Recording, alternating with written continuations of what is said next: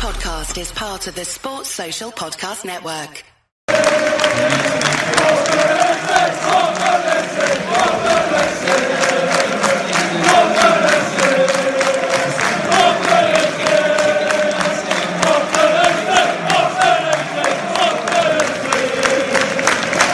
Hello and welcome to yet another episode of the Voices of the Vic podcast with me, Mike Duffy, and alongside me, as always, Ben Aiton. Ben, Hello. How are you doing? Yeah, I'm not bad, mate. How are you? Yeah, very good, especially after the weekend. Uh, good result in my eyes, which we'll obviously touch upon uh, in this podcast coming up. But um, yeah, overall good and looking forward to Thursday. Yeah, no, Um, definitely. Looking forward to having another game to watch. Yeah, yeah, definitely coming thick and fast now. Before we do start um, talking about the result of the weekend, I just want to start off with a couple of thank yous. So, firstly, and I think most importantly, thank you very much for those who listened first time round. Like when me and Ben talked about the idea of starting a podcast together, you know, we won't go into the detail of how many have listened, but let's just say we didn't expect the sort of um, listeners that we've had, the uh, volume of listeners, the interaction we've had. Um, we, we just didn't expect it, did we, Ben? Not really. We was just doing it for a bit of a laugh. I think lockdown got to us and we was getting a bit bored and we was like, what can we do? And then we came up with this idea. But yeah, overwhelmed with the amount of people who's got in touch, um, giving us really good feedback as well and things that we can work on. And, and yeah, and hopefully we can carry doing this and keep growing. Yeah, that's the plan. That's the plan. So, if you've tuned in for episode two, thank you very much for listening to episode one and continuing our, your journey with us. Or if this is the first time that you're listening, we really hope you enjoy what's ahead. And uh, maybe if you've got time to kill, uh, maybe perhaps you're not at work, you're furloughed or something, go and give episode one a listen to, and uh, and we'll really appreciate it. Uh, and then the second got, um, thank you I want to give out is to the guys at, from the Rookery End podcast. Um, I don't know if many people saw it. I, I believe that they did because we had such a sort of big wave of listeners after they put the tweet out. But they put a tweet out, including ourselves, and I believe it was seven other podcasts that Watford do. Yeah. Now, obviously, everyone knows from the Rookery end, if memory serves me correctly, they were the first real, well, they were the first Watford podcast to come around, and they've done superbly well on it. And Over you know, 10 they- years they- worth of content they've had now. Exactly. That'd so you know, for for those guys to give us not just us but all the other Watford podcasts a shout out, it, it really does mean a lot. So if the guys from from the Rookery end are listening, uh, we really do appreciate that. Thank you very much, and uh, it has certainly helped a lot more than you perhaps think. So uh, so yeah, just wanted to start off with those couple of thank yous, and uh, I think now the most appropriate place to start is uh, Saturday lunchtime. I mean just before we go into what happened, what was you expecting before the game, Ben? Was you was you positive? Was you worried because it was in front of no fans and you know when the Vic gets rocking, it gets rocking and it can help us. What what were your overall thoughts going into the match? Um, well, messaging you during the week, um, you asked me a few times how I was feeling. I, was, I think I was, I was all right. I was saying, no, I'm feeling all right. I think um, it will be all right. And then it got to Saturday morning. Um, you'd normally go get your season ticket, jump in a car, head to Watford.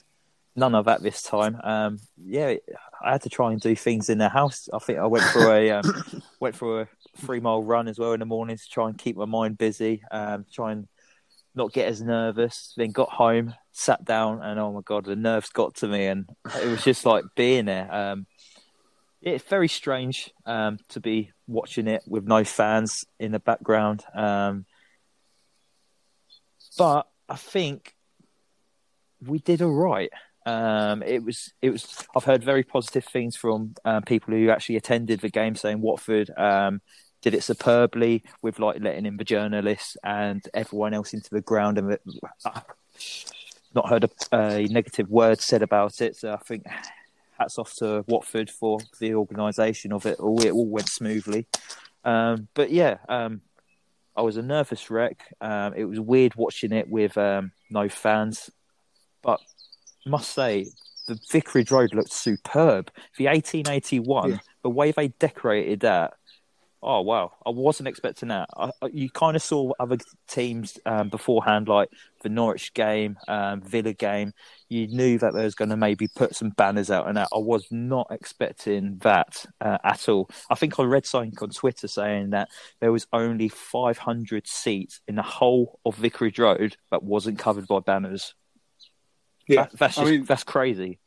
Yeah, it's incredible. The work they do in the regular season is phenomenal. So, you know, I, you sort of expect that they're going to put on, like, well, not a show, but it's going to look fabulous, Yeah. even if there's no fans in there. And I completely echo what you said. You know, uh, before the game, you know, I was all right and whatnot. It wasn't till the day of the actual game.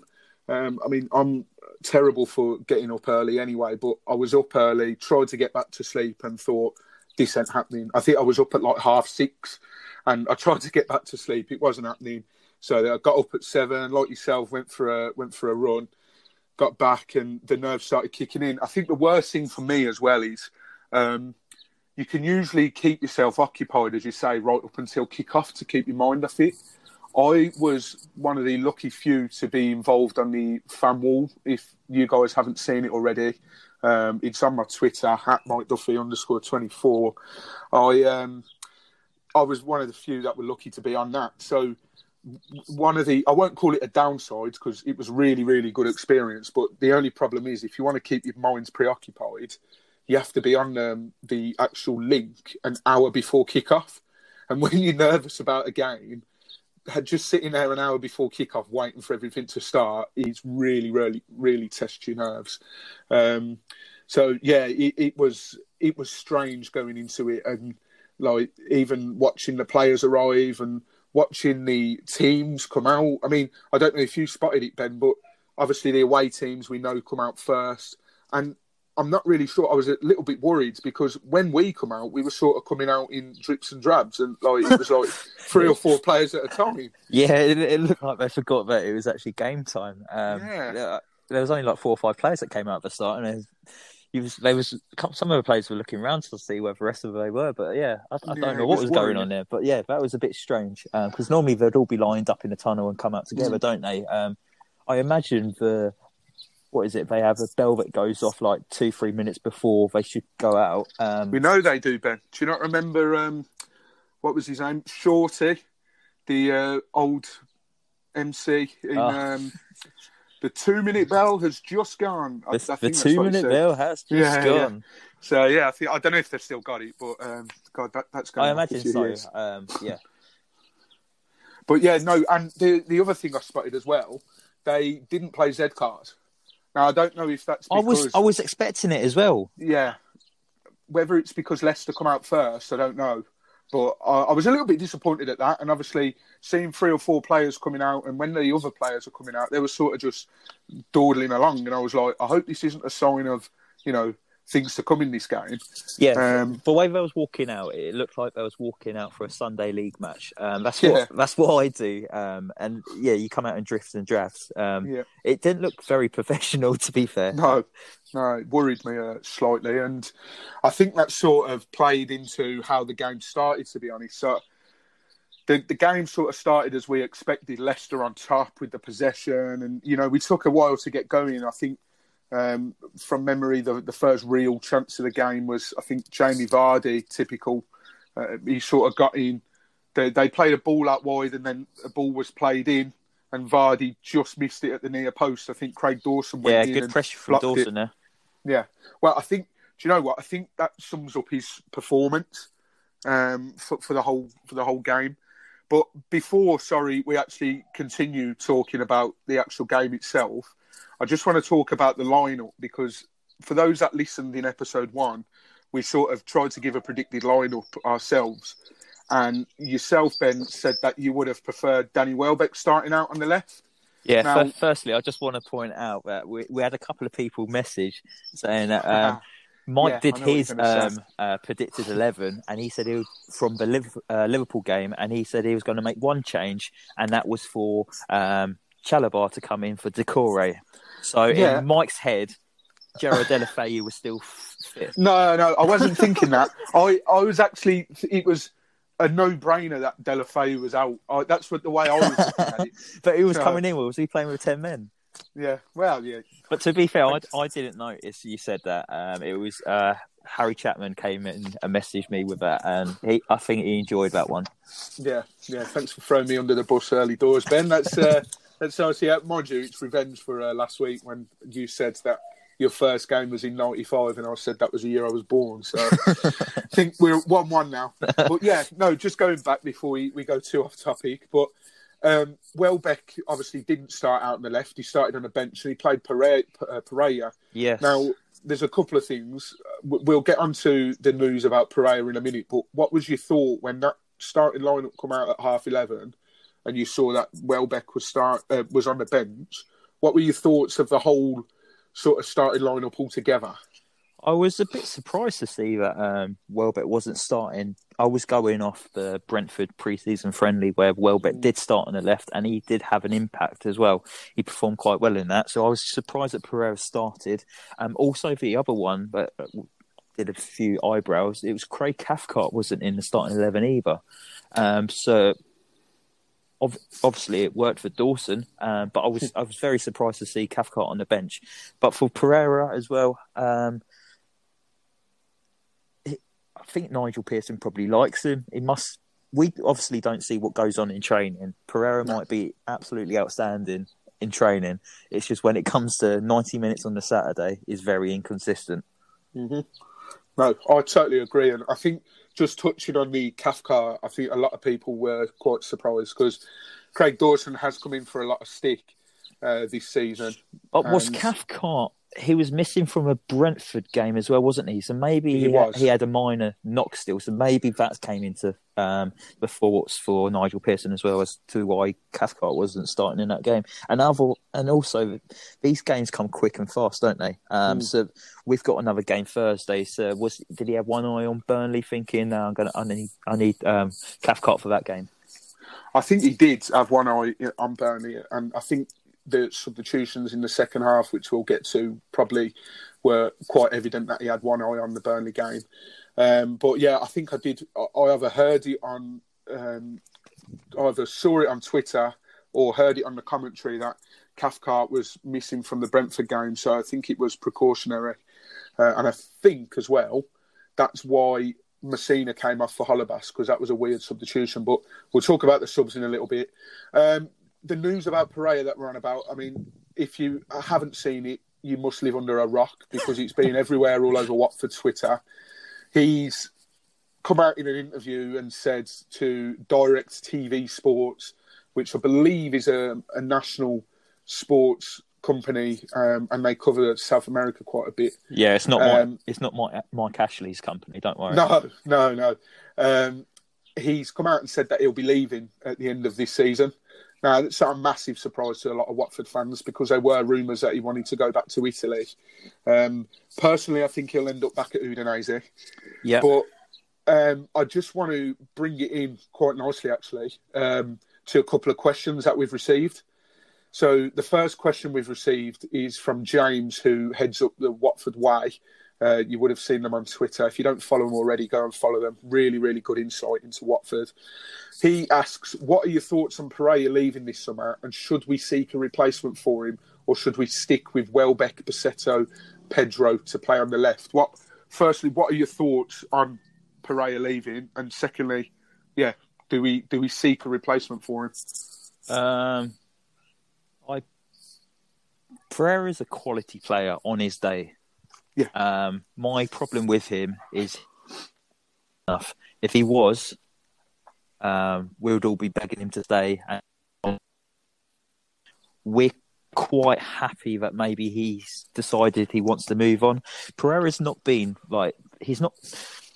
He's not the first name on the team sheet, is he? He's he never has been since he came to Watford. He came with a big like maybe weight on his shoulders because we've just signed this um, midfielder from um, Juventus. Yeah. So a lot of pressure was put onto his shoulders.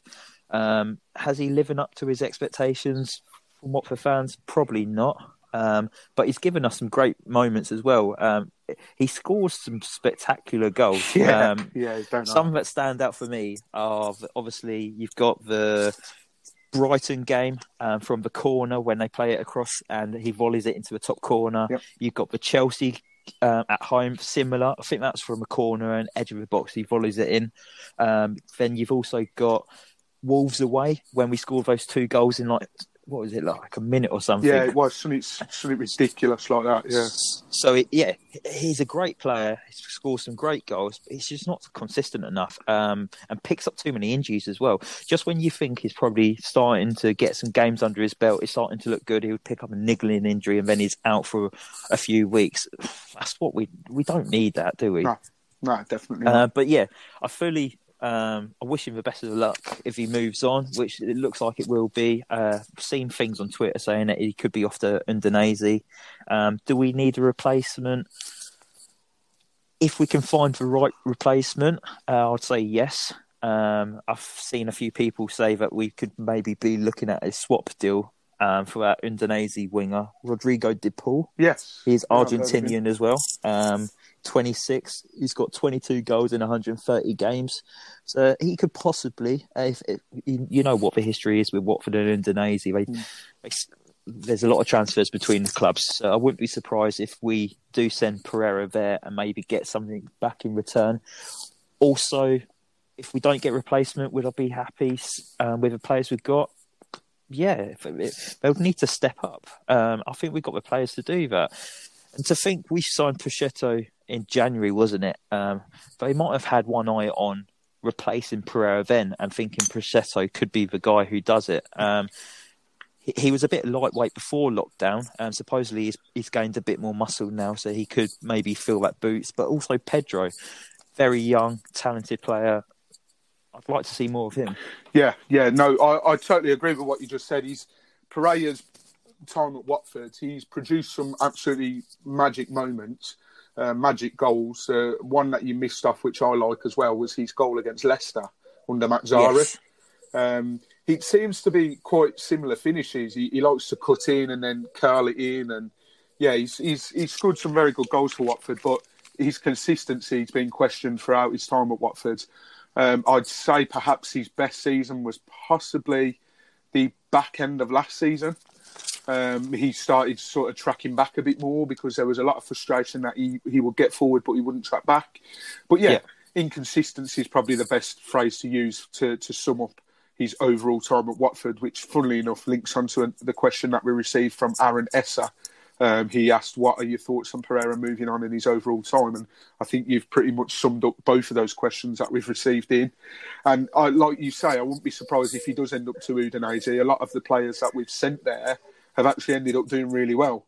Big Stefano Okaka, he's acclimatised to life in Italy again, and he's hit the ground running, I believe. Uh, Yeah. Ken Sema as well. Ken well. Sema being Um, another one. I yeah. don't know if Zeegelaar's been playing. I'm not 100% sure. Uh, Prödl's not played yet because I think he's been injured. Uh, happy birthday to Prodal today, by the way, when we record this on, uh, on Monday, the 22nd. Um, yeah, what a legend he was. But um, yeah, I, I think now is the right time for him to move on. And I, I think that's sort of linked into his performance. He, he just didn't seem at the races, did he, Ben? No, not not at all. Um, and I think you could see that during the game. He he, he didn't look up for it. He didn't really look fit. I was kind of wanting him to come off a bit sooner than he actually did during the game as well. Yeah, I think we have to be careful though because, let, in, in all fairness, we've had three months off, so some Yeah. players aren't going to be the best. If for if he does start against Burnley, which we'll touch upon later, um, and he puts in a much better performance, and I'm sure all will be forgiven, sort of thing. But there were a lot of people on Twitter that I saw that were saying that Pereira, they were a surprised he was starting, and b very disappointed with the way that he started.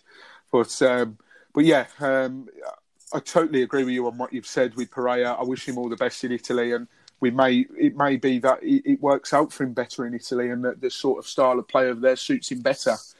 Um, but yeah, moving on. Obviously, I said the best chance that sort of Leicester started the brighter with more of the possession, and they were sort of creating half chances. They weren't really threatening us. I don't recall Foster really having to make a save in the first half. Uh, I think they had Um, and Didi had a shot which went well wide. Vardy had a shot which went well wide as well after Kabasele sort of fluffed his lines. That, by the way, scared the living daylights out of me. I think there was a ball over the top and Kabasele went to control it and he sort of miscontrolled it and Vardy was right on his toes. And obviously, that's the last person you want to give the ball away to. And for whatever reason, Vardy brought it under control in the end and then shot well wide. Um, so I think that was sort of the, the story of the first half. It was a, a half of half chances, if you like. Uh, it was a nervous, slow start, wasn't it? Very much. Like both teams haven't played competitive football in three months, so uh, you wouldn't expect anything less, to be honest. Uh, I think our best chance uh, before Doucouré's chance, which I'll touch upon very, very shortly, he had half a chance where the ball came in and he sort of took a snapshot and it went well over and well wide. Um, but the one, the real one, which I thought he should have done a little bit better on, but uh, you know, it was right at Schmeichel, was where they were trying to play out from the back, which we're seeing a lot of teams do, or try at least. And Deeney intercepted a pass and put Dupes through, and it was saved well uh, by Schmeichel's feet. Well, I don't know what your thoughts were at the time, but I thought you know, he, he, should have really done a lot better on that chance because really he just put it straight at Schmeichel. Well, I think that's when we're at our best. Um. It's when we're pressing high. We've, we've we caused teams to make mistakes. We did it at Bournemouth away, um, scored from it. Yeah. We've done it with Arsenal at home. I think we scored from that uh, cleverly, wasn't it? And we've also done it um, Liverpool, possibly Liverpool as well. So yeah, with it's it's that's what we're probably best at, isn't it? It's when we're we're high up the pitch, we're pressing, we're, we're making them make mistakes. But yeah, Doucouré should have done a lot better there, straight at the keeper. Yeah, yeah, and I like the way that I know I said that I would have changed um, Doucouré for Chalobah. Um, but I and I still stick by that. You know, I, have got nothing against Doucouré, but I just think that Chalobah offers us something different as well. Um, but with Doucouré, I do like the way that Pearson's brought him in, and well, not brought him in, but he's sort of changed his role. He sort of sometimes plays up there with Troy, and he pushes further on. So, and I think he does really well at it as well. But um, yeah, I think that was probably the the best chance as well. Uh, there was a chance right before half time where Capoue played the most audacious, like if you've not seen the pass, by oh. the way, again, where were you? But it's on the Watford Instagram, it's on the Watford Twitter. We might have even tweeted it as well off our account. I don't know if, if we did, Ben, but he played like it was sort of like a half volley and outside of the boot, and it's just found Sarr superbly and Sarr actually ping, wasn't it? It was yeah, it, yeah. It was incredible, it was unbelievable. It, yeah, it was sexy. yeah, yeah. Uh, well, there's no other way to describe it, I think. And then Sarr actually crossed and found a man, and it was sort of Masina and Pereira that sort of went wading in at it, and I think it was Soyuncu who went in for Leicester as well, and just didn't couldn't quite bundle it in, and it was uh, the wrong side of the post, but. Just touching on quickly there, Sarr I thought again he sort of picked up where he left off. He had he had Chilwell on toast most of the game, um, but what did frustrate me was I don't think he perhaps realised how much time he had because he'd have the beating of Chilwell nine times out of ten, but then he'd cross straight away, and he wouldn't really take his time. Like he'd cross and nobody would be in the box yet. So it was it was very frustrating to see. I don't know if you picked up on that as well, Ben. I thought his crosses were brilliant. Um, I know he's putting them in first time, but the areas that you are going to score from. I, I just think in an attacking point, we didn't have the people in the box. Uh, I, I wouldn't blame Sarr for that. I'd blame probably the attackers and the midfielders for not actually getting in and putting their head on the ends of any of them. Yeah, well, I mean, I can see where you're coming from with that, but I still think he needs to take his time a little bit more on them, and um, he, he, perhaps doesn't realise the own pace he's got sometimes. But yeah, so that was that was pretty much the the first half. Um, Foster wasn't really troubled at all. Um, you know, I, I, think there were reports of him reading the Watford Observer at one stage in, a, in the first half because he uh, he didn't have much to do at all. But as we expected, Leicester dominated the possession and were on top, but we weren't completely out of the game whatsoever. Uh, and another thing I want to uh, I want to point out as well: how good was Will Hughes from that first whistle? He was just intercepting, spraying out passes, winning balls in the middle. It, it's almost as if he didn't have three months off. Husey looks a totally different player under Nigel Pearson.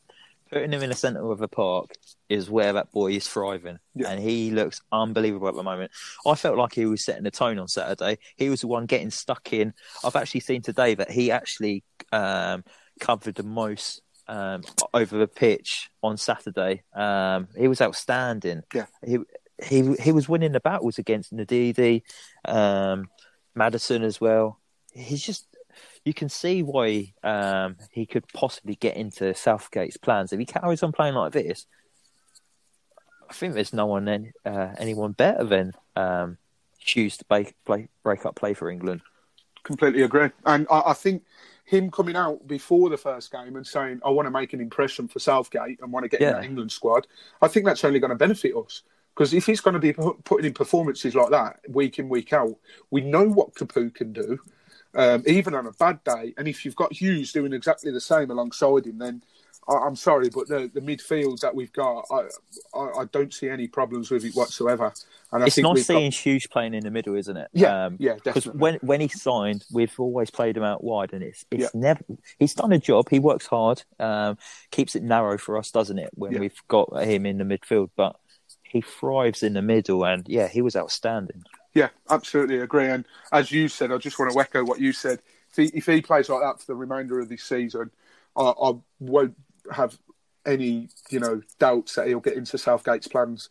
Um, the only thing that does worry me, which is a completely separate argument, but you do worry with the uh, wonder with the England team sometimes whether he, you, you pick you picked based on the, the teams that you play for and he has his favourites. But nonetheless, if he continues doing that, I'll be a happy man because you know I, I don't think we've got as much to worry about. Um, I want to move on to the second half quickly. Um, the started brightly, 47 minutes I think it was on the clock, and Capoue played a marvellous through ball to Sarr. He was one on one. Probably should have done better on it because we saw he did it against Alisson against Liverpool. He, he chipped it over the keeper. This time he just drilled it at Schmeichel, but that's what it seems in real time. But when you saw the replays, he sort of edged it to the wide, and it was a good save from Schmeichel. Um, in, if you watch the replays and they slow it down, it, it, was a very good save from Schmeichel. But really, with Sarr, especially seeing him do it against Liverpool, I would have thought he would have done a little bit better there. He's so quick, isn't he, Sarr? Yeah. Originally, when it happened, I thought he was offside because he was so quick and he was so far away from the Leicester player straight away. Yeah. It wasn't until we saw a re- replay afterwards he timed his run perfectly. But yeah, I think he probably rushed his chance a little bit, didn't he? He saw Yeah. Schmeichel coming running out to him, and yeah, probably could have done a, a lot. Well, he, he could have done better with it, couldn't he? He could have scored. Um, but yeah, that was one that went missing. But Schmeichel, you know what's going to happen when he comes out? He does the old starfish, and yeah, He does, yeah, yeah, yeah. We've seen it before. Puts the attackers under pressure, don't it? And then, yeah, so he fluffed it, hasn't he? But Yeah. yeah, Well, yeah, we uh, we'll let him off. He's uh, he's good enough to uh, to have a few few slip ups a couple of times. exactly. Yeah, he, he won the Liverpool game for us. So yeah, we'll let him off. absolutely. Yeah, yeah. Uh, and then Deeney had half a chance. Uh, I, it might even have been Sarr that crossed it. I, I don't know if you can recall who crossed it, but he sort of he, he rose highest. And a, stat that you pulled out before we started recording, which I think is an incredible stat. What what was it, Ben? The stat that you sent me?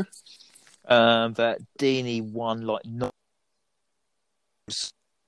um on Saturday, and it is like the joint highest Premier League um for this season. I think so. Yeah, he's won the most balls in the air in a Premier League game this season. Yeah, and uh, the, one of those was his chance. You know, he, he, he rose highest against two solid centre backs that Leicester have got. Uh, I really like that Soyuncu, and uh, Jonny Evans has always been like um, a tough tackling centre back. Um, so he, he just headed it wide. I would imagine that Schmeichel probably would have got there if it was on target. If he didn't, he would have been very disappointed with himself. Uh, and then after that, really, that's when Leicester started going into the game. And it was about the 70th minute, I think, that Leicester started really going into it and started looking threatening. And we were sort of sitting a little bit deeper. And I was sort of thinking, oh no, here we go.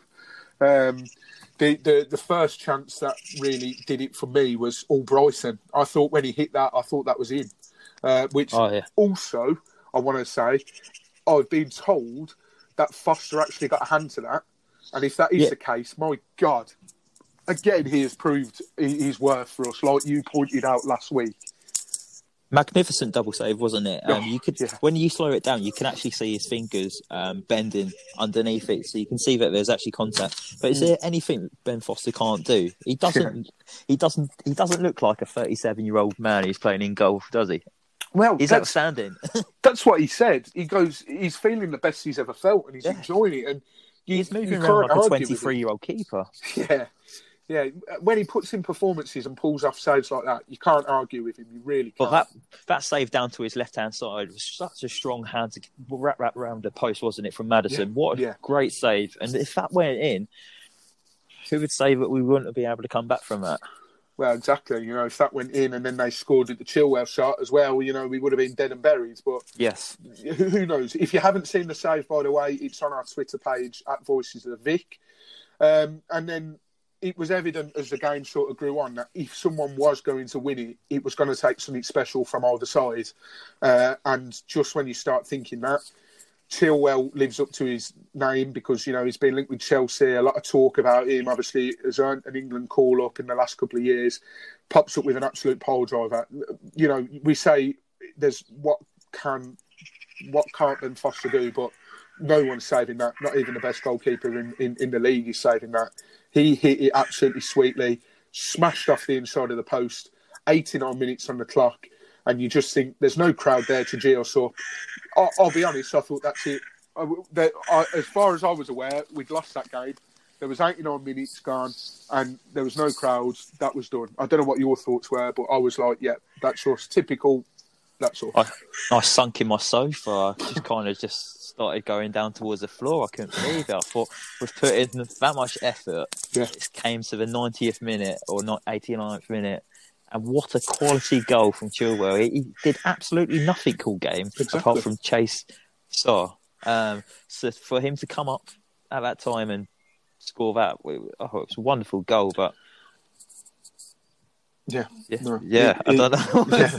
Uh, what, what more can you say than it was a wonderful goal? Because it, it literally was. Like, I was speechless when it went in, and I was a little bit worried as well that um, BT were going to show the fan cam for the Watford fans because that I would have just got. I wouldn't have been able to go on Twitter again after that because I just would have got absolutely ripped out of me because my my head were in my hands and like you, I was sort of sunk down into my seat, and I, like obviously I thought that we'd lost and then Chalobah's comes on, and you're thinking, what's going off here? We'd obviously, I think by then, I, I did miss out, apologies. By then, we'd already brought on Chalobah, um, Cleverley, and uh, Mariappa for Capoue, Doucouré, and Kiko Femenia, who I thought they all had excellent games. But you can understand, you know, we've not played football in three months. He's going to make changes. He's going to have one eye on the games coming up. But I did think they sort of weakened it. No disrespect to them, but for the, the way that Capoue and Doucouré have been playing and Kiko Femenia, you, you sort of worry then. And obviously they then scored. I think Mariappa was already on the pitch as well. And you worry with Mariappa going up against the pace of Jamie Vardy, who was stuck on 99 Premier League goals. And we were adamant he was going to get that 100th goal. Uh, Craig Dawson obviously had other ideas because he was absolutely incredible.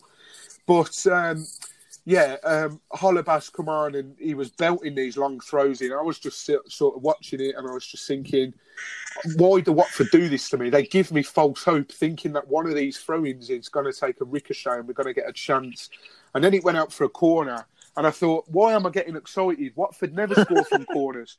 And then the most outrageous thing happened. Chalobah's delivered a corner, which beat the first man for once.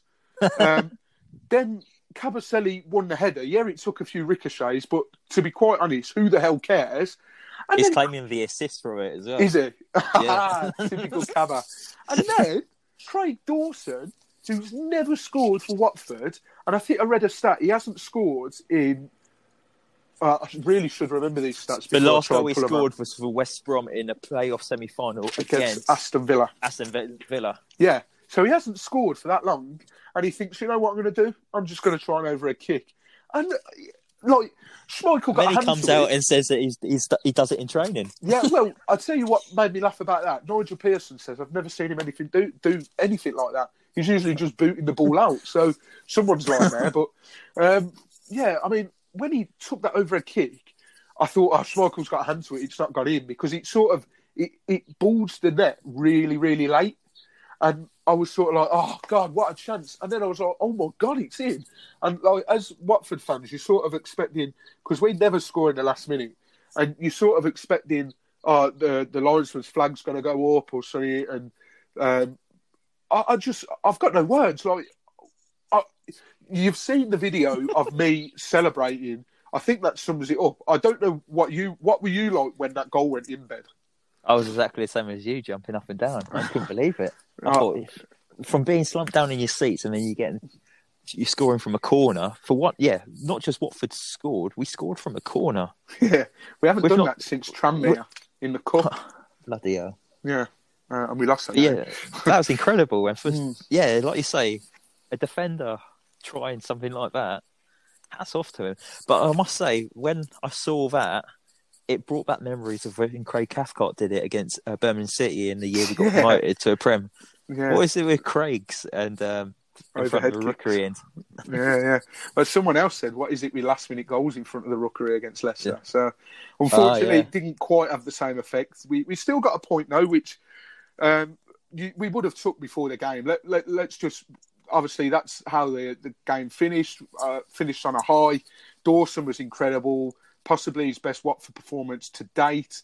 Kept Vardy quiet for the whole game. The same Vardy who scored in the last five games against us and was on 99 Premier League goals. But you would have taken a draw before the game. Yeah, 100%. Yeah, Yeah. no, definitely. I, I was going into the game thinking if we get a, a point here, then maybe go Burnley and get more, and then we've got Southampton. They they were the two games I thought, yeah, we could maybe win from. But from to get a point out of Leicester, especially from when you're being one 0 down, and you, we kept going, we kept pushing. We was like, no, we're going to get something out of this. Yeah, no, unbelievable. Yeah, that's what worried me a bit as well because there's no crowd there to cheer you up. I think I'm a strong believer that if there was a crowd there, those chances we had earlier may have gone in, and if they hadn't, they may have driven us to have more chances, and Yeah. possibly we would have gone ahead earlier in the game. But shoulda, woulda, coulda. You know, it didn't happen. They weren't there, so can't dwell on that too much. But and you know, obviously, with the results went the way it did, um, you know, it was a brilliant weekend for us overall. Um, because we love a stat on this show, and I've just mentioned about 90th minute goals against Leicester. Here's an incredible stat for you: six of the last seven meetings between Watford and Leicester in the Premier League have either seen a goal or a red card in the 90th minute or later. Six goals and one red card. I think that's incredible. That I just shows that. that if you're watching Watford v Leicester, don't switch off early or don't leave early because something's guaranteed to happen. Um, now I've said that, the next time we play Leicester, it's going to be the red card, isn't it? Um, Yeah. But yeah, that brings us on to another question we've received from Samuel Stedman. Thanks for sending it in, Sam, if you're listening, and thanks for your support so far. With the result on Saturday being a draw and with it being very lucky to get it, how do you think we'll get on against Burnley? All the teams around us seem to either lose or draw the first games back, which, if you ask me, puts us in a very good position going forward. So, obviously, we've just said that we would have taken a draw, but we weren't to know what those results were going to be. But now we know what the results were. Do you think that's put us in the driving seat, so to speak? I would say so. Yeah, um, we we've hit up a point. Uh, teams around us drop points. We've moved up a place up to sixteenth. Um, so West Ham have moved underneath us now. Um, the teams will be the, the team will be full of confidence now going to Burnley, picking up that last minute equaliser. That's going to feel like a winner for them. Um, so we're going to go there full of confidence. Uh, yeah, I, I can't see why we can't get a result at Burnley now. I've been thinking that because you've been doing some work for me, which I'm going to ask for you to produce that work in a minute when I uh, when we get to it. But um, sort of, you, you could get a job at Leeds with the sort of um, detective work you've been doing on Burnley's um, injury news and whatnot. But just, I need to get out more, mate. That's what it is. Hey, you said it, not me. Um, yeah, so we're moving on um, because I'm a bit worried about the, the time. I don't want to keep everyone too long, although got nothing else to do because we're still in lockdown. But um, this podcast, we're recording it on Monday, the 22nd. So um, at the moment, there's still an hour till kick-off um, with Burnley Man City. uh, and we know what sort of injuries they've got for that game and the, the troubles that we've got. But talking of their lineups, we'll talk about ours first. I think I know what you're going to say, but other than the obvious Pereyra for possibly Welbeck, is there anything you changed from the lineup from Saturday for going into Burnley? I've thought about this for a while. I don't know whether I'd want to disrupt the back four um, and bring in Cathcart. Yeah. Because um, I think we, we did a great job keeping um, Vardy quiet. I know Kabasele took a while to get into the game and made an early mistake where Vardy was on his heels. But do I want to upset the back four? But Pearson's also thinking, I've got another game Sunday against Southampton. Yeah. Um, so I think there is going to be changes. Um, I would. Pro- I'm going to take Pereyra out the starting lineup, and I'm going to probably put Pussetto in. I think he's going to okay. put only because it's Burnley are a physical side. I, Hmm. I don't know if Pearson's going to try and match it and maybe make us a bit more defensive. Because Pussetto actually filled in at right back the other week against Brentford, didn't he? He did. Um, so I don't know if he's looking at that for a bit more cover at right back. Um, so yeah, I'm just going to just do one change. I'm going to do Pussetto's going to come in for Pereyra. That's very, very interesting. I I agree with you uh, with the back four. I, I I don't think it's worth disrupting that, and I think Craig Dawson was incredible. And these are the type of games that he lives for. He he was part of a tough tackling, tough to beat West Brom side, tough to score against for nine years. Like, Yeah. He played under Tony Pulis, who was big on his defending and you know getting stuck in and being hard to beat in the air. And when you're playing a team like Burnley, and I know there's that stereotype that Burnley play horrible football and whatnot, but they, there's a reason for that stereotype. Craig Dawson, if he puts in this, uh, even half the performance he did against Leicester, I think we're going to be all right. So I think back four unchanged. We obviously don't need to talk about Foster because, funnily enough, I don't think uh, Gomez deserves a shot in this one. Um, the two in front of the back four, Hughes and Capoue, again, wouldn't change it. Um, I would obviously change Pereyra. Um, I would possibly go with Danny Welbeck um, just because he adds a little bit more attacking wise. And I think, which you're going to talk about in a little bit, I think they're there for the taking Burnley because they've got a lot of injury slash contract problems. So it's going to be interesting to see not only what they line up with tonight, but what they line up with on Thursday because they've also got we've sort of two days ahead of them in preparation for the next game. So Yeah, we've got they- an extra two rest days, haven't we? Exactly. So I think we, we're going to have the upper hand there. Uh, and other than that, I wouldn't change anything. I was half thinking about maybe playing Andre Gray because he knows how Burnley work and he scored at Turf Moor last season. But I just think that Troy Deeney's just been, you know, Troy Deeney's Mr. Watford. He- He's pivotal for games like these. And when he's up against Tarkowski and, um, you know, the, the other centre backs, Ben Mee, I think it is, you, you need a player. And especially, like you said earlier, winning 14, I think, uh, aerial duels. Um, you know, we, we know that we're going to win it in the air, and we're going to need someone that's not going to be afraid to go up and get a few sort of elbows, a few few digs and whatnot. And Troy's the, the perfect player for that.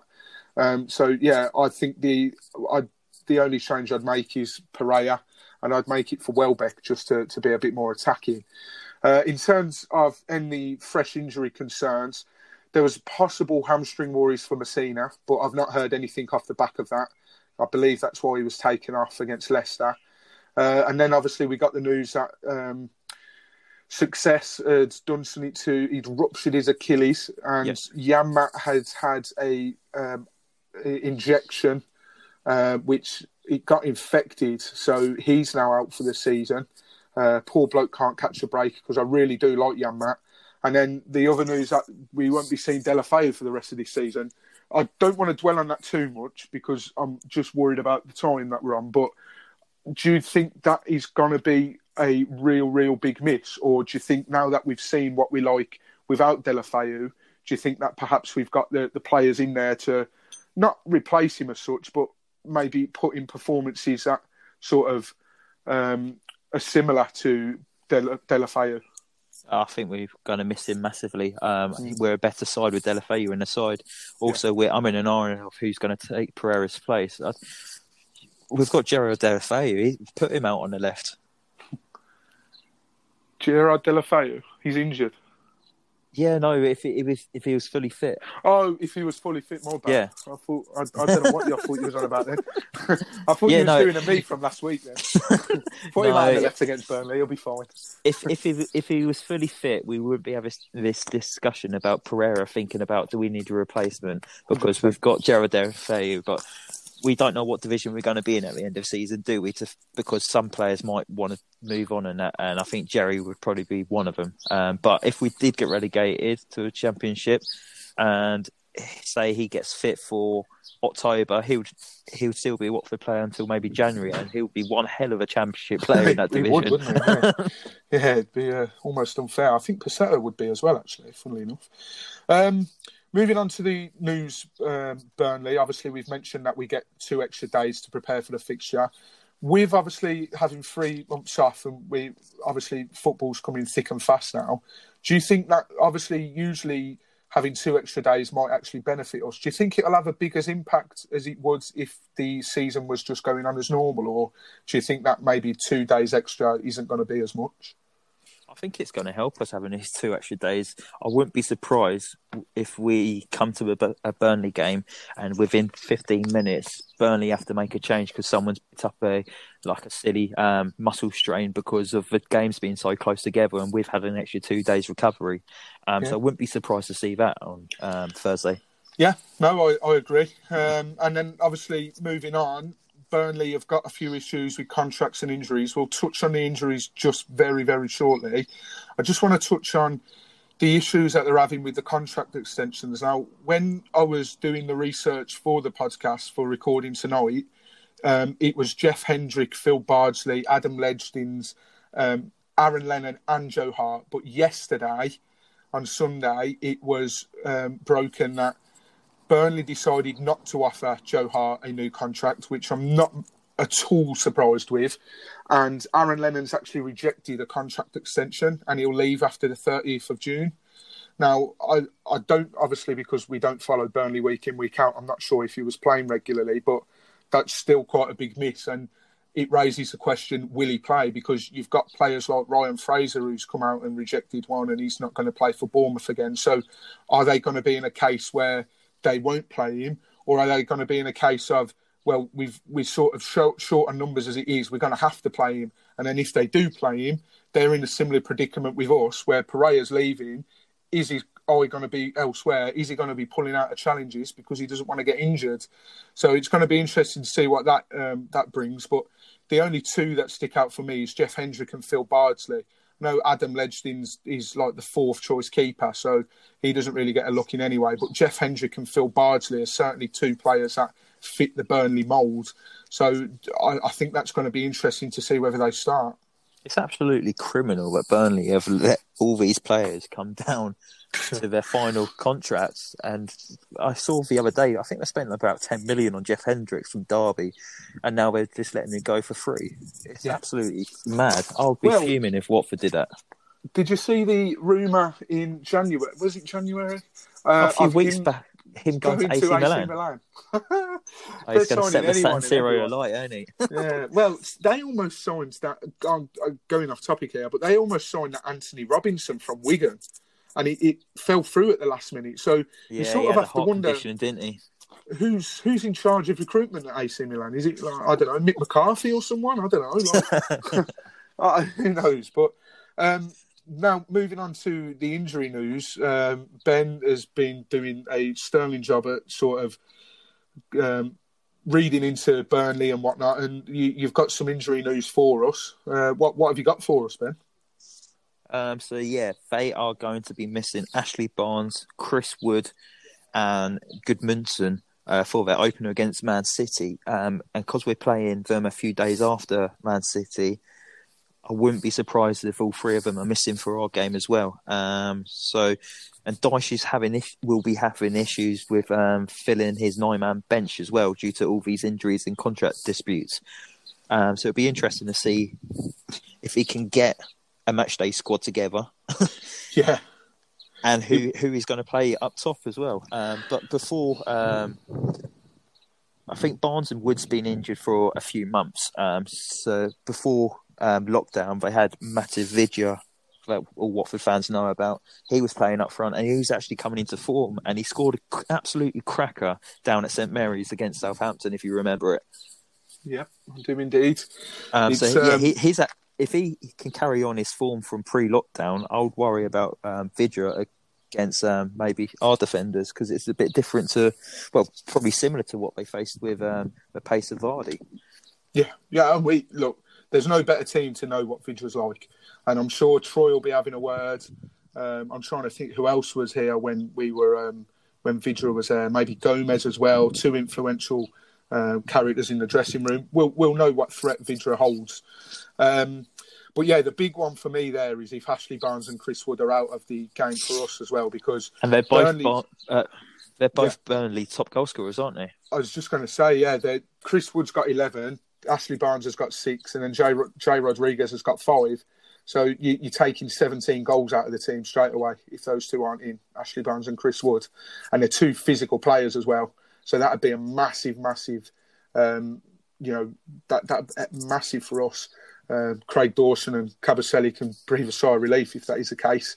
Uh, I know it doesn't matter too much because obviously we've not played for three months, but coming into the game without counting the Man City game, Burnley picked up nine points from the last five games, and they included draws against Spurs and Arsenal and a win against Leicester. But I'm going off what I've just said. That's not really going to be as appropriate, I think, especially if they're missing these players and the fact that they haven't played for so long. And they So could not take an worried. absolute hiding from City tonight as well, so Let's their hope so. confidence could be low. Let's let's hope so. But I mean, I think a small part of them could still get Europe, but I, I think they've got bigger earlier, worries. Ben Mee actually came out. Did a uh, there was like a little quote on Sky Sports News. He said that um, Burnley are targeting European football. they want to target getting a few contracts tied up before they do that. um, but yeah, um, I, and again, because we love a stat on this podcast, head to head stats as well. It, it doesn't make for good reading for us Watford fans, unfortunately. Now, Watford have won just twice at Turf Moor since April 2004.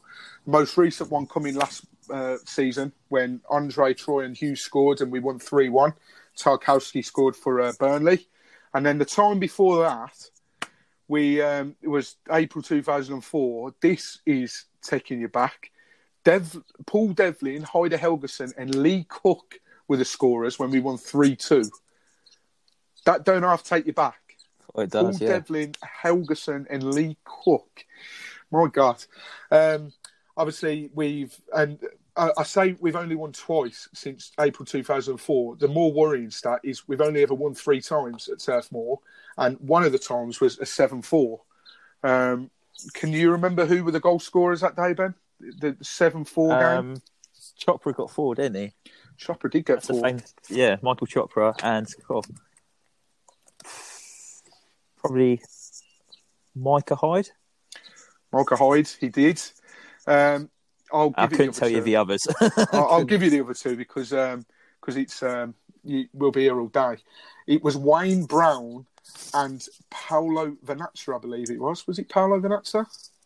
Um, not really sure off the top of my head, but um, it was definitely Wayne Brown got one. Um, I, I had all this sorted as well before, and you I've love a just com- stat as well, don't you? And you, I you, absolutely, I, completely. Um, Apologies. no, that's all right. We'll uh, we'll bleep that out maybe.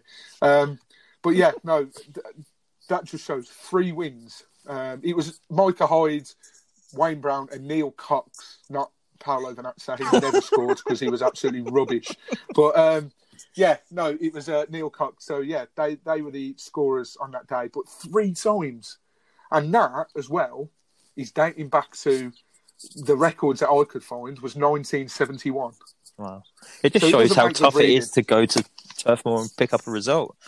Absolutely. Last ten com- last ten meetings in all competitions, Watford have won two, we've drawn four, and Burnley have won four. And then the overall meetings, um, dating back to 1971, we've never kept a clean sheet at Turf Moor ever.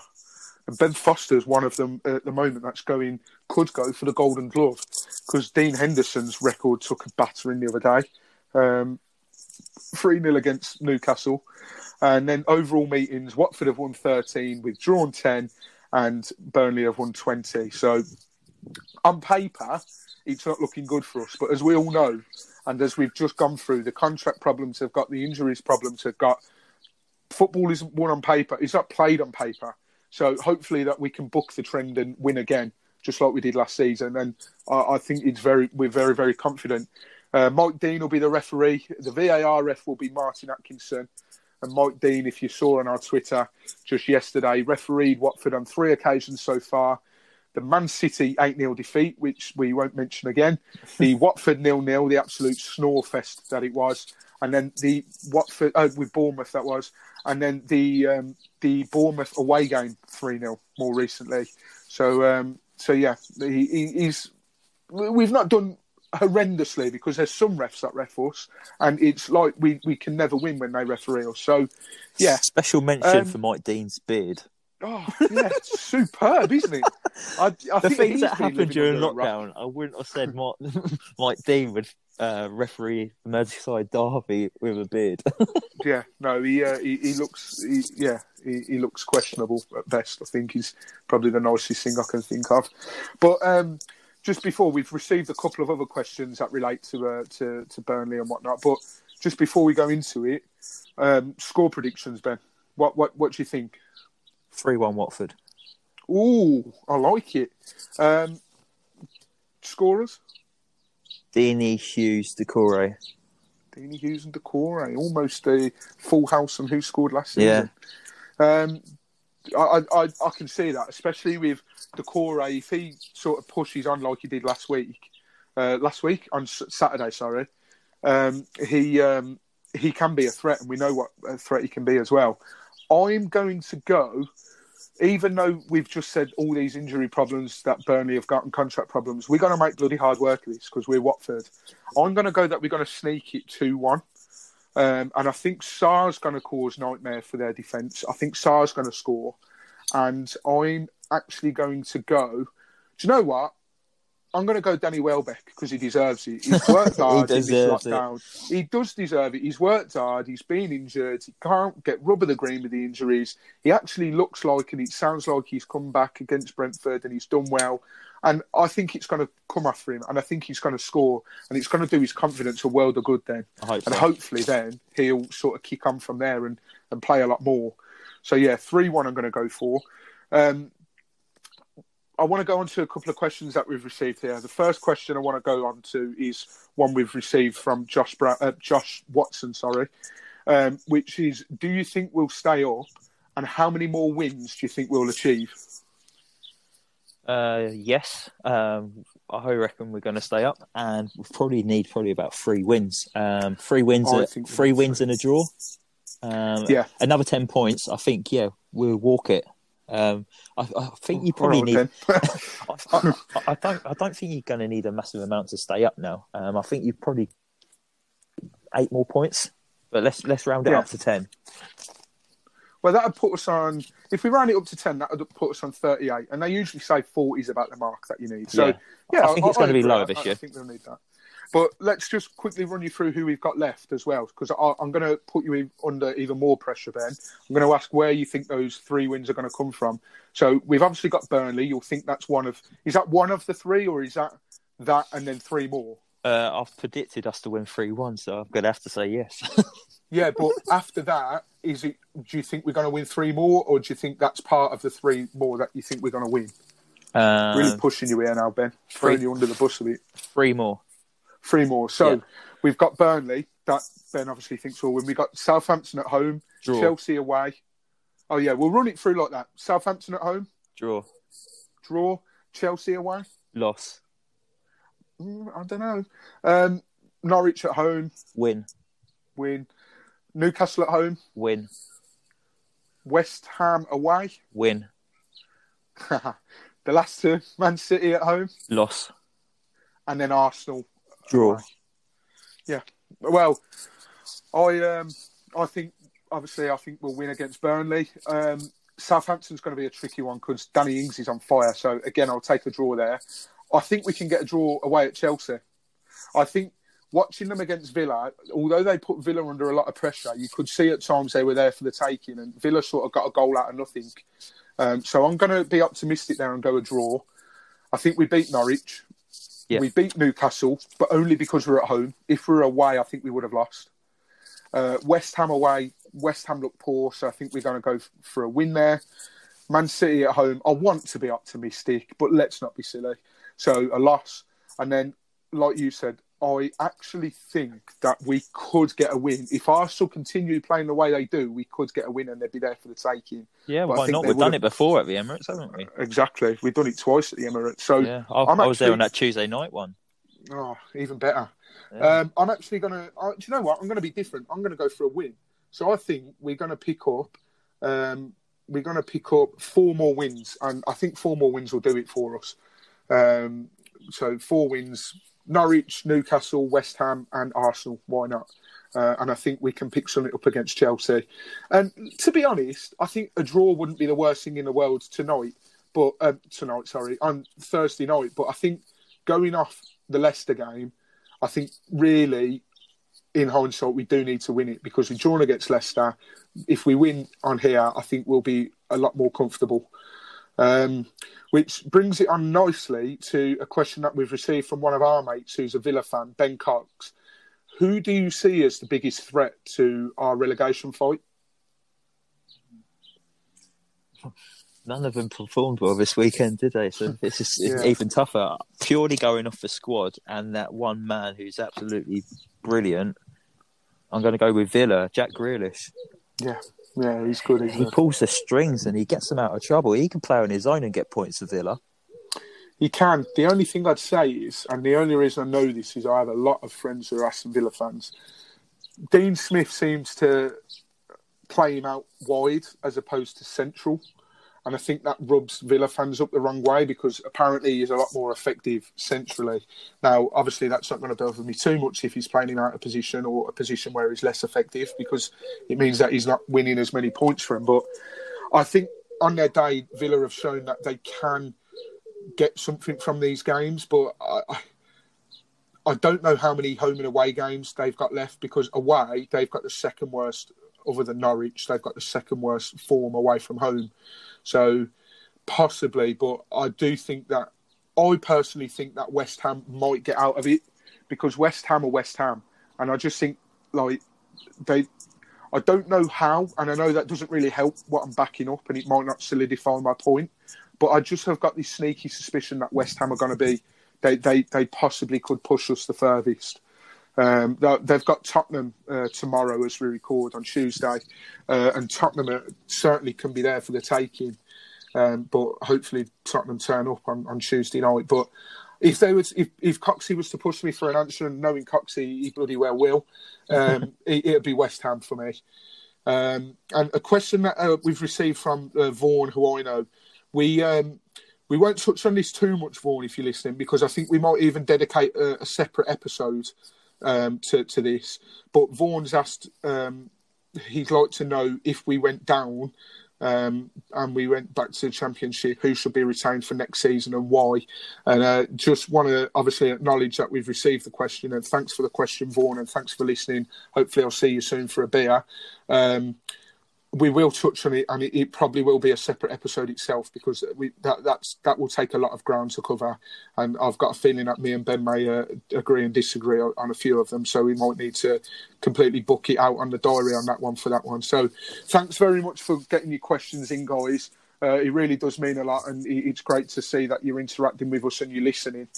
Um, hopefully, moving on to um, to the next part of the podcast uh, very quickly because I know, obviously, looking at the time, competition time. Yes, you heard it right. it's our first ever competition. Uh, I'm really excited about this. I- You sound I like Andi think- Peters, mate. You're loving it. Competition time. Competition time. Your chance to win, uh, unfortunately, won't be like 20 grand that they give away. We, we're not quite on that level yet. But, um, yeah, so we've teamed up with a company called Six Yards Out. If you don't know what they're about, they sell merchandise, so mugs, prints, um, phone cases, retro uh, stuff for your club. If whatever club you support, they've got it. Um, check them out on Twitter and Instagram. We'll put a link on our uh, Twitter and Instagram as well. Go check them out. They have given us the, the chance to give away a print. Now, just so you've got sort of size, you know what sort of size it is. It's A4. I believe it already comes framed, and it's a print. Now, we were given three shirts. They're, they're all retro, and we thought it would be most appropriate that we went with the Iveco one. So the 1984 season when we got to our first ever FA Cup final. Uh, there were some other corkers in there as well. So that uh, dark blue and white uh. Blaupunkt. Yeah, I really like that one. Yeah, yeah. Uh, and then the other one was um, Solvite, I think, uh, from memory. But we've we've gone with the Iveco one. But here's the uh, who's to say that we won't be giving away the other ones as well if this goes down well. All you've got to do is make sure that you follow us and you follow them as well on Twitter. Uh, and you've got the chance to enter on Twitter or Instagram as well.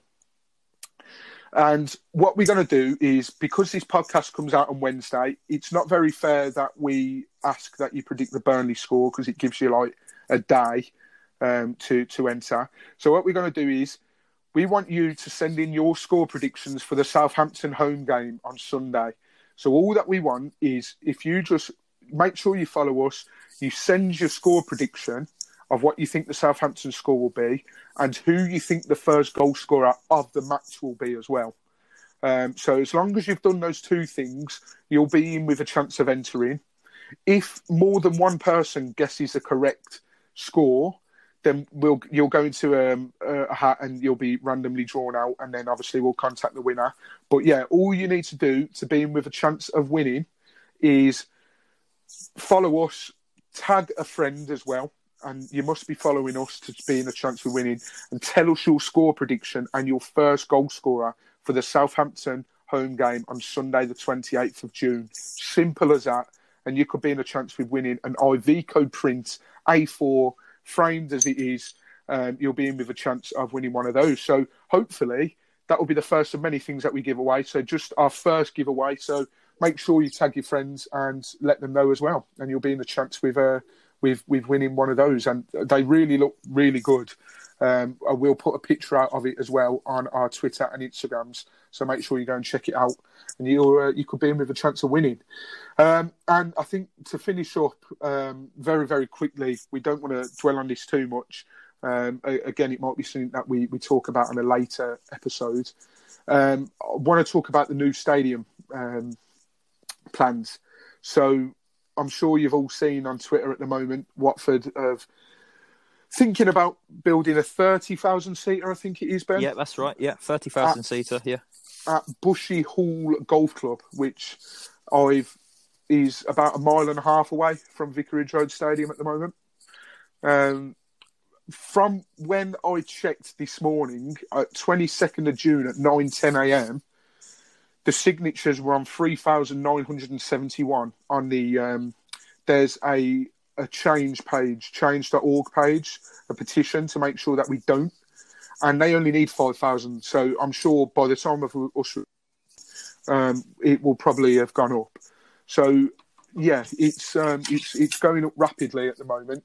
Uh, what firstly, what are your thoughts at the moment on actually moving to a new stadium? Are you a fan of it? or are you not a fan of it? Um, it's 50-50 really. Mm. Love Vicarage Road, love the memories there, but also if we're a team that want to progress, we want to maybe take it the club to the next stage. A new stadium is probably vital for us. Um, so I'm 50-50. I'd love us to stay at Vicarage Road. And let's be honest, I don't think we can maybe develop Vicarage Road into a 30,000 seater stadium oh, with, the, with, with the houses like so close and you've got the hospital and mm. you got the allotments and I don't think I think it's going to be a stretch. Um, so yeah, I'm 50 50 on that one. Um, we'd also like a new stadium, a nice shiny new stadium, and seeing what we can achieve in that. Um, but it's all financially, isn't it, for the, yeah. the Pozzos? I think they'll probably. You're going to get more bums on seats. You probably get more um, sponsorship deals as well. So yeah, we'll see. Um, I can see why there's a petition out though um, for the locals that live in that area for a football um, team to start building on a golf club and bringing loads of traffic and whatnot over to your area. But um, yeah, we'll see what happens. I, I doubt it will get approved, and we'll have to look at another site. Yeah, uh, and I mean, I, I, I, agree with you to an extent. Um, I think they were on about. I, I don't know if it was just rumours because I've not seen anything since, but they're on about maybe making the El- Sir Elton John stand sort of double tiered, uh, two tiers, I should say. Uh, whether that would take it up to thirty thousand, I don't know. But I did see someone on Twitter earlier. It does look nice. It does look very nice. Um, I saw someone on Twitter earlier say, really, we need to be making sure that we pack out our stadium at the moment because last season we had the biggest report of no shows on match day, which is why they've really stamped down on it this season. That's why you've got um, to email the club now if you can't exactly. uh, which I didn't do on Saturday. Oops. Uh, yeah. Um, so you've got that, and I think really ideally you'd be really pushing for European football because then obviously if you'd be in a brand shiny new stadium and whatnot. But I can certainly understand where the locals are coming from. Like you said, it brings in. They're worried about it bringing increased traffic, increased carbon pollution, and increased noise pollution. Um, there's also reports as well. Now I just want to say before I say what it is, this is just based on what has been indicated on the change.org site. They're not our views here apparently if they if it, the stadium was to go ahead, that would mean that Bushy Hall Golf Club clubhouse would have to close down. Therefore, it would be forcing 100 years of history down the drain. So, obviously, a lot of sentimental value will be gone there, and I understand the sort of um, worries that it would have for the locals if, if it's been around that long. Uh, and then more worrying um, how bloody far would it be from Walkabout then? You know, well, we, we meet in Walkabout and Bosley's pretty much. Exactly, what, yeah. I, and I, I had to look into this, didn't there. I? I had to look into did. this to see how long it would take us to walk from Walkabout to the new potential um, football ground, and it would be 37 minutes walk. Maybe on a summer's day, that's not too yeah. bad. But on a cold, wintry day, I think I might have to get a cab or something. Yeah, yeah. Burnley at home on a Tuesday night when it's peeing down, it's it's not the most appealing walk um, before a game. So, yeah, it's um, it's going to be interesting to see what develops with that. But like I say, it's early stages, this, isn't it? So it is very, and they were they were on very early. Um, well, they were very close to the five thousand signatures. In fact, if you probably check now, they've probably hit the five thousand.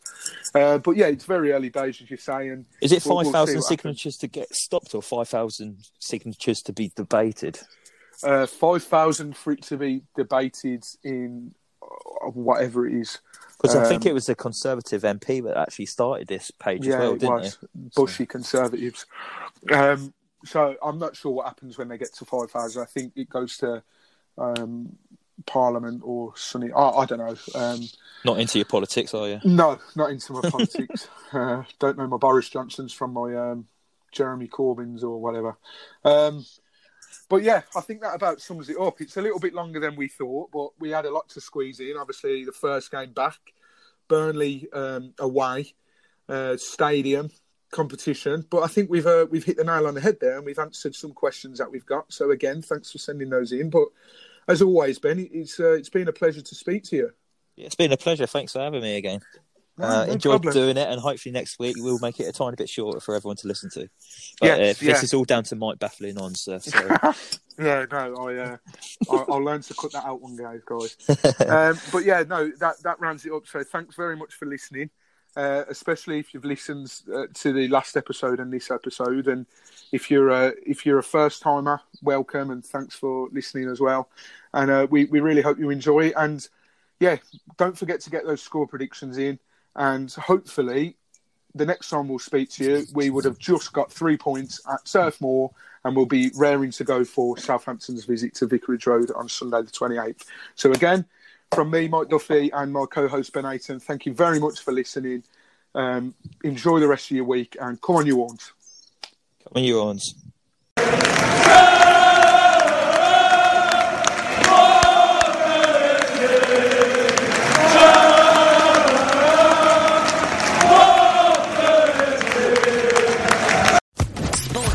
Podcast Network.